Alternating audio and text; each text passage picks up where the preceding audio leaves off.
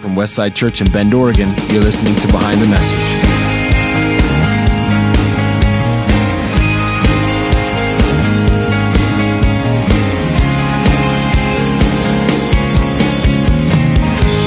Each week we take you behind what we teach here at Westside. I'm Ben Fleming. And I'm Evan Earwicker, and we are here with Pastor Steve Mickel once again. Hi, Steve. Hi, guys. Good It's to be been here. too long. Feels like it. Good to have you back. It's really good to be back. Last week we had a good time with Pastor Keith, our guest speaker. Oh, I love Keith. Such a good Yeah. guy. We were going to bring up the fact that he gave you a hard time about your uh, fashion choices. yeah, I forgot to ask him about that. Yeah, no, we. I had a whole thing planned out. I was going to host that weekend, and I was going to make fun of his dress. Yeah, what's the deal? You Yeah, guys, that makes it sound like he was wearing a dress. He was not wearing a dress. He was. How- he was His- dressed. How he was dressed, but I get late the service got crazy. Five thirty, he just showed up wearing a full on dress. Yeah. you guys talk about that every week. You talk about what you're wearing or, or whatever. no, no. Keith gave me a hard time uh, with a sweater I wore one time. Uh, this is the backstory, and uh, he like he had a fashion intervention. It's pretty funny. I still like those that sweater. Haters, yeah, no. haters gonna hate Steve. the sweater's gone, though, isn't it? It's in my closet. Oh, it is? It's hanging there, mocking me. Ready to be used. Ready to be used. I'll take it. Shoot. Uh, ben, it wouldn't fit you, man. Was, All right, fair enough. There's a big guy in a little coat comes to mind. You can say fat guy, Steve. You can say fat guy. Speaking of, yesterday we had a, a, a working lunch, and Pastor Casey uh, had a whole an entire drink spilled on him, Yeah, all down his um, his shirt and not good. full drink, and uh, and the only shirt we had to to give him was Yeah, your was son Spencer's. Spencer, my eighth grade son, had a shirt in my back seat of the car, and uh, it, it was so bad. Casey was soaked, and so he wore it, and he, it was hilarious. And it was like a, it's like a midriff thing, you know, like Yes. back in junior high, middle Hey, school if we're gonna girls. get him married, that's the way to That's do the way it. to do right it. There, those Yeah. those shirts. It'll probably be in style. Give it like two or three months. It'll probably come around. Midriff shirts for guys. That's the thing it's in. Well, Steve, this weekend you uh, changed up what you were going to speak. You had two weeks of vision planned uh, to talk about where we're going for the year, and uh, kind of tell us what happened in your family. Yeah, so two weeks before, um, our nephew, our 21 year old nephew, Adam, died tragically in a car accident here in Bend. And so um, I just felt like I couldn't just dive into vision and, hey, we're going to take these hills and without having a conversation about about that it felt it just felt kind of wrong to dive in dive right into something else besides processing that so so yeah i took the uh, the sunday to um, talk about um, suffering and I think the battle that we're in and maybe some of the underlying causes to it. Yeah, um, and not an easy message to preach this week. Um, kind of a heavy topic. It was heavy. There's no way to get around that if you're going to talk about suffering and the why of it and the who behind it. And so, um, but uh, it was, it was, I think it was good. I think it was good. I got a lot of great response from people, but it was really hard to speak four times. Matter of fact, in the 5:30 service, I changed it up and did a Q and A time because I couldn't. I just didn't want to speak the whole thing again. Yeah. And there's always those messages I think that you preach that are like really fun, really inspirational, real high notes.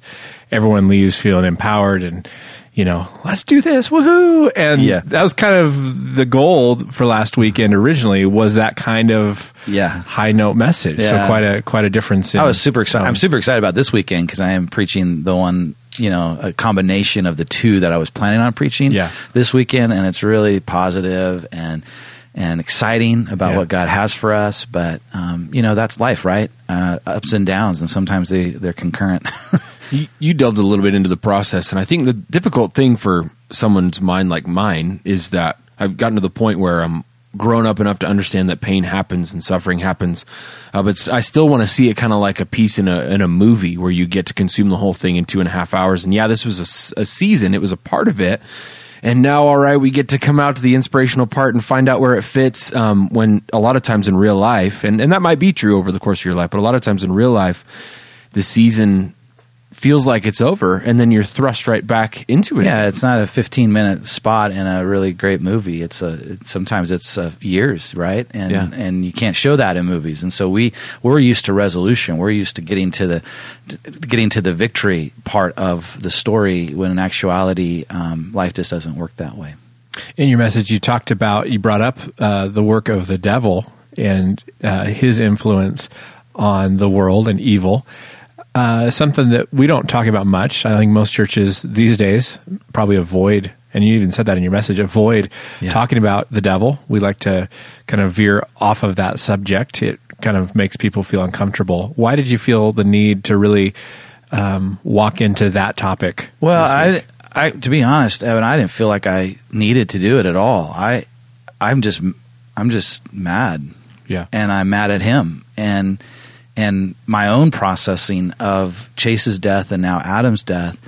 Um, certainly, there's other things at at, at play um, in both of those deaths besides the devil, you know. But at the end of the day, he his purpose is to come steal, kill, and destroy, and I and I've seen that um, in these two situations, but I've seen that over and over and over again in our culture, and yet we say nothing. And matter of fact, what's even worse is we blame God instead. And um, and I'm not saying he's irresponsible that, that he's not somehow responsible for some of it because he does allow it. I mean, I, I've done a whole whole study on Job and how and Peter.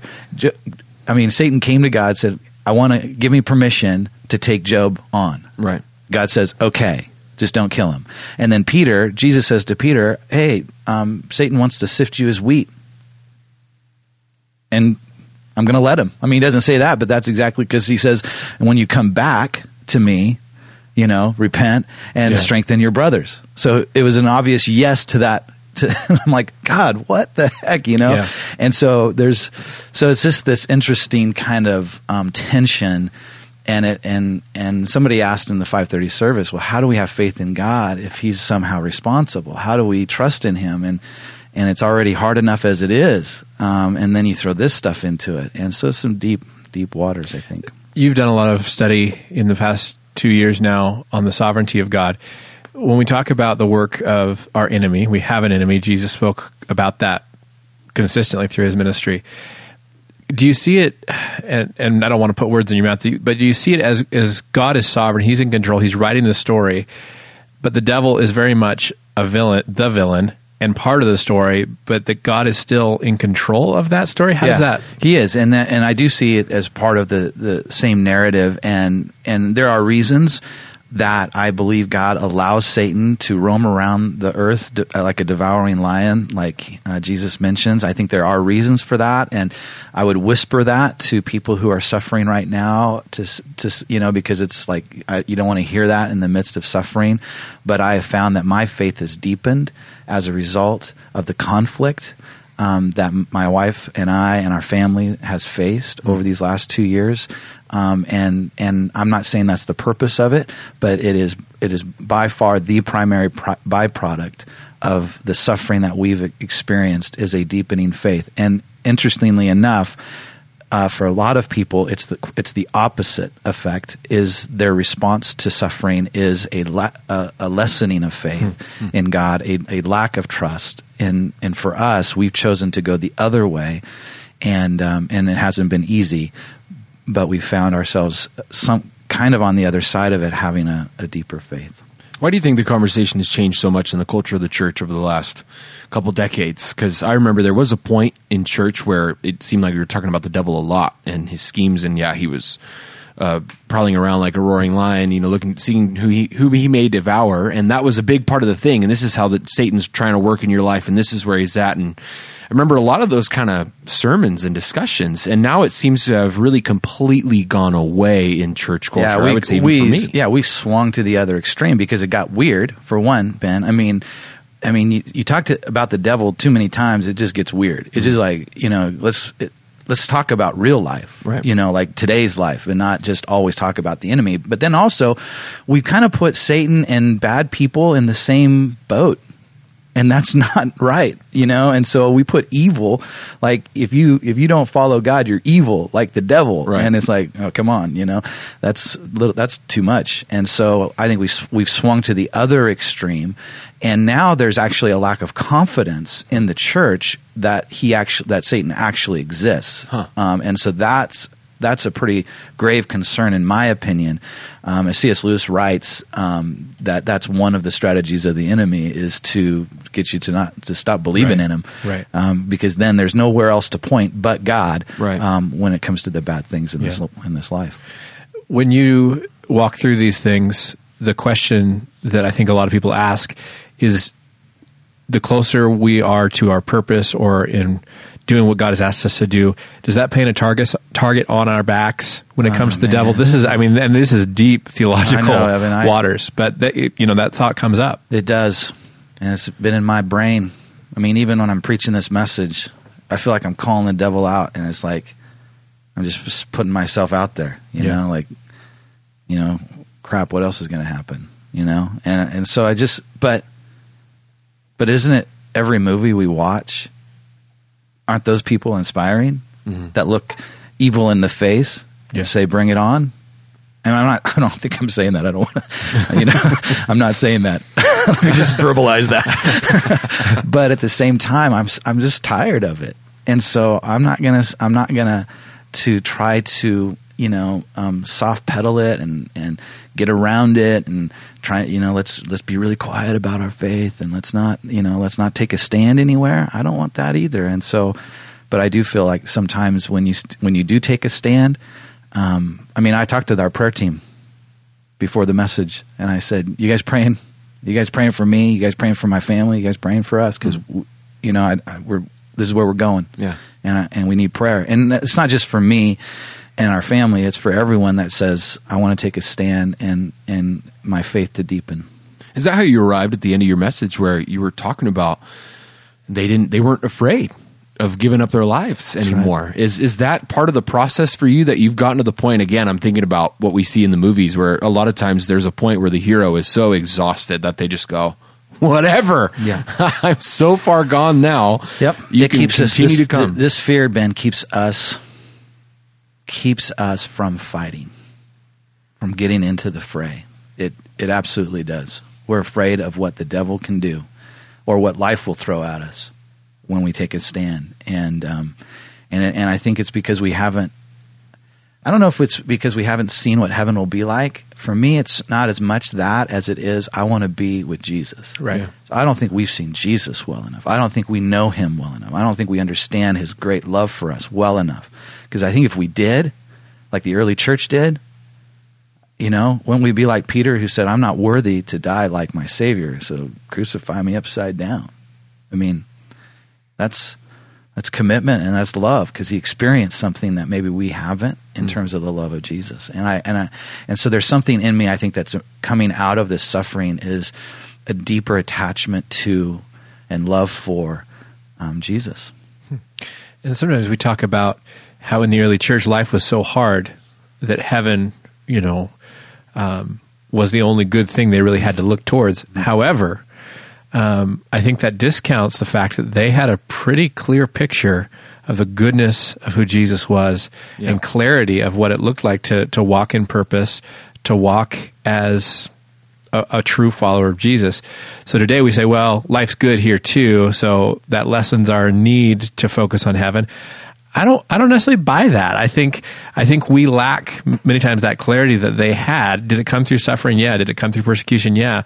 Um, we lack that that clarity when we look to Jesus, and we don't necessarily all the time understand exactly what we're in for when we commit to Jesus and the power of that. Yeah, and don't let don't let suffering be the only thing that draws you closer to Jesus. The mm. goodness of this world. I mean, i you know, I, I've been riding my motorcycle the last couple of weeks because of the weather change, and I just, man, we live in such an amazing place in Central Oregon. It is so beautiful, and that should like compel us Right. to the goodness of God, to see the goodness of God, and realize that this is a shadow, and so the goodness that we see right now that brings us so much joy and contentment is I mean it's beyond imagination Yeah. what the next one is. Yeah. So it's not just suffering, but it is some it's interesting how suffering seems to like fast forward that uh, that deepening faith. It is amazing how all these roads can lead you to God. You know, you're talking about the beauty of the landscape as well as this time of tragedy has brought you brought you to a deeper faith with God, and uh, that's amazing to me considering a lot of the the cousins of Adam are go to my ministry, the young adult ministry Yeah. here at Westside, and, Yeah. and seeing them walk through this again. Life seems so. I mean, people say it all the time. You know, it's fleeting and uh, it's life is fragile, and here one day and gone the next. And it's not a real thing until you guys you walk through something like you guys have walked through. Yeah, Ben, and I tell you, the, the cousins for me, my Suzanne and I's nieces and nephews, were our hearts are broken. I mean, even right now, I'm I'm trying to keep it together because I've seen them um, walk through uh, the death of two of their cousins, and their um, their faith is being challenged. It's being pressed. It's and and uh, and I've maybe I've lived long enough to know that there's going to be life on the other side of it, mm-hmm. um, but I don't know if they have, and and so that our prayers are are so much more um, for them, and and that they would um, find peace and grace and the goodness of God even through this. Hmm. And I've been struck by the resilience that God has placed, I think, in all of us, but those mm. with faith. You know, um, 19 months ago, my first thought was, I don't know how you come back from that, thinking of you and Suzanne mm-hmm. and the boys. I don't know how you come back from that. And yet you see this resilience, mm-hmm. you know? And, and like you've said many times, it's not oh, we're over it, we're better now. But there is a resilience and a strength that is almost unbelievable. For sure, it's it's surprising. Yeah, I told my son Hudson, who went back to Portland, and and then right after Adam died, and then three students in two high schools near mm. where he pastors youth is a youth pastor killed themselves, and I just I I texted him Hudson, you're stronger than you think you are. Yeah, and we are. We hmm. just we. I mean, I had no. I would if somebody had told me if I could make it through the death of a child. Um, over two years ago, I was at no man, no, I don't think so. I, what, what, why would you even say that? You know, but then you find, okay, yeah, we are actually stronger, and and you know, if people have said faith is a crutch, and they and they say that kind of arrogantly, like I don't need a crutch, and I, what I've realized, Evan, is I I need one. Yeah. I've got a I've got a limp now, um, more than that actually, and I need something to hold me up. And if and I might be wrong, we all might be wrong, right? Faith is the thing, you know, it's a hope in things that aren't certain that you can't see. Um, but I'd rather put my faith in Jesus because of what the potential of that means in this life and in the next. So, what do we say, Steve, to people in suffering? I'm sure this the idea of what this message would be like has been refined in you over the last couple of years. What what do we say to people that are going through suffering? What I would say to them is don't don't let go. Don't let go of your faith. Don't let go of your friendships. Don't let go of your relationships. Don't go into isolation. That's the temptation. Um, but to stay strong um, in those relationships, stay connected, um, and uh, and and that's what I would tell them. I, at the end of the day, I don't know what else there is to be honest, Ben. I mean, I don't. I mean, the the Bible um, doesn't ring always ring true. Yeah. In times of suffering, you know, um, God's going to work all things out for good to those who trust Him. You know, Romans. I, when you're in the midst of suffering, like I don't think that's true. Yeah. And so, um, holding on to relationship with God and others is the key. I think it brings you to a point where we've been talking a lot about this in the generational department between different suicides that have been happening in our own community and within our own realm of ministry and of course what's going on with you guys that it just we do a lot to try to feel not to try to feel but it ends up this is a byproduct of it to feel really important and really impactful and really inspiring for people. And there's some Tuesday nights where I leave and I go, oh man, I changed that room, you know, by what speaking what God was telling me to speak and all this stuff.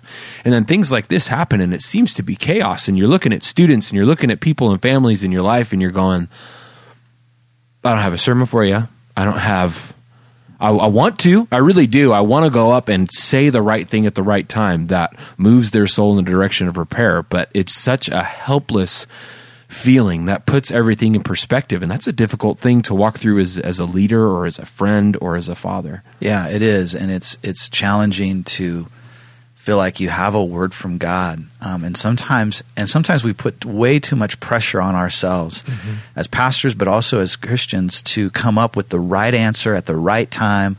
Um, in the right moment, and it's going to change everything. And instead of just, you know, sometimes we just don't have it, and it's actually great to say that. Like, I don't have an answer right now for you. I just, don't, I don't know. I'm so sorry. Mm-hmm. You know, I'm so sorry for what you're going through. I'm so, I wish I could, I wish I could be in it more with you. You know, whatever. But it's not. It's you know, pat answers to difficult questions is the last thing that mm-hmm. we should do um, when we walk with people through through suffering. And when we look at the Book of Acts, it's not the sermons that are the most impacting or the things you remember. I mean, there's a, there's a few in there. You know, there, Paul gave a few, Peter gives a few, uh, but it's not the sermons that really paint the picture of the move of God in the early church.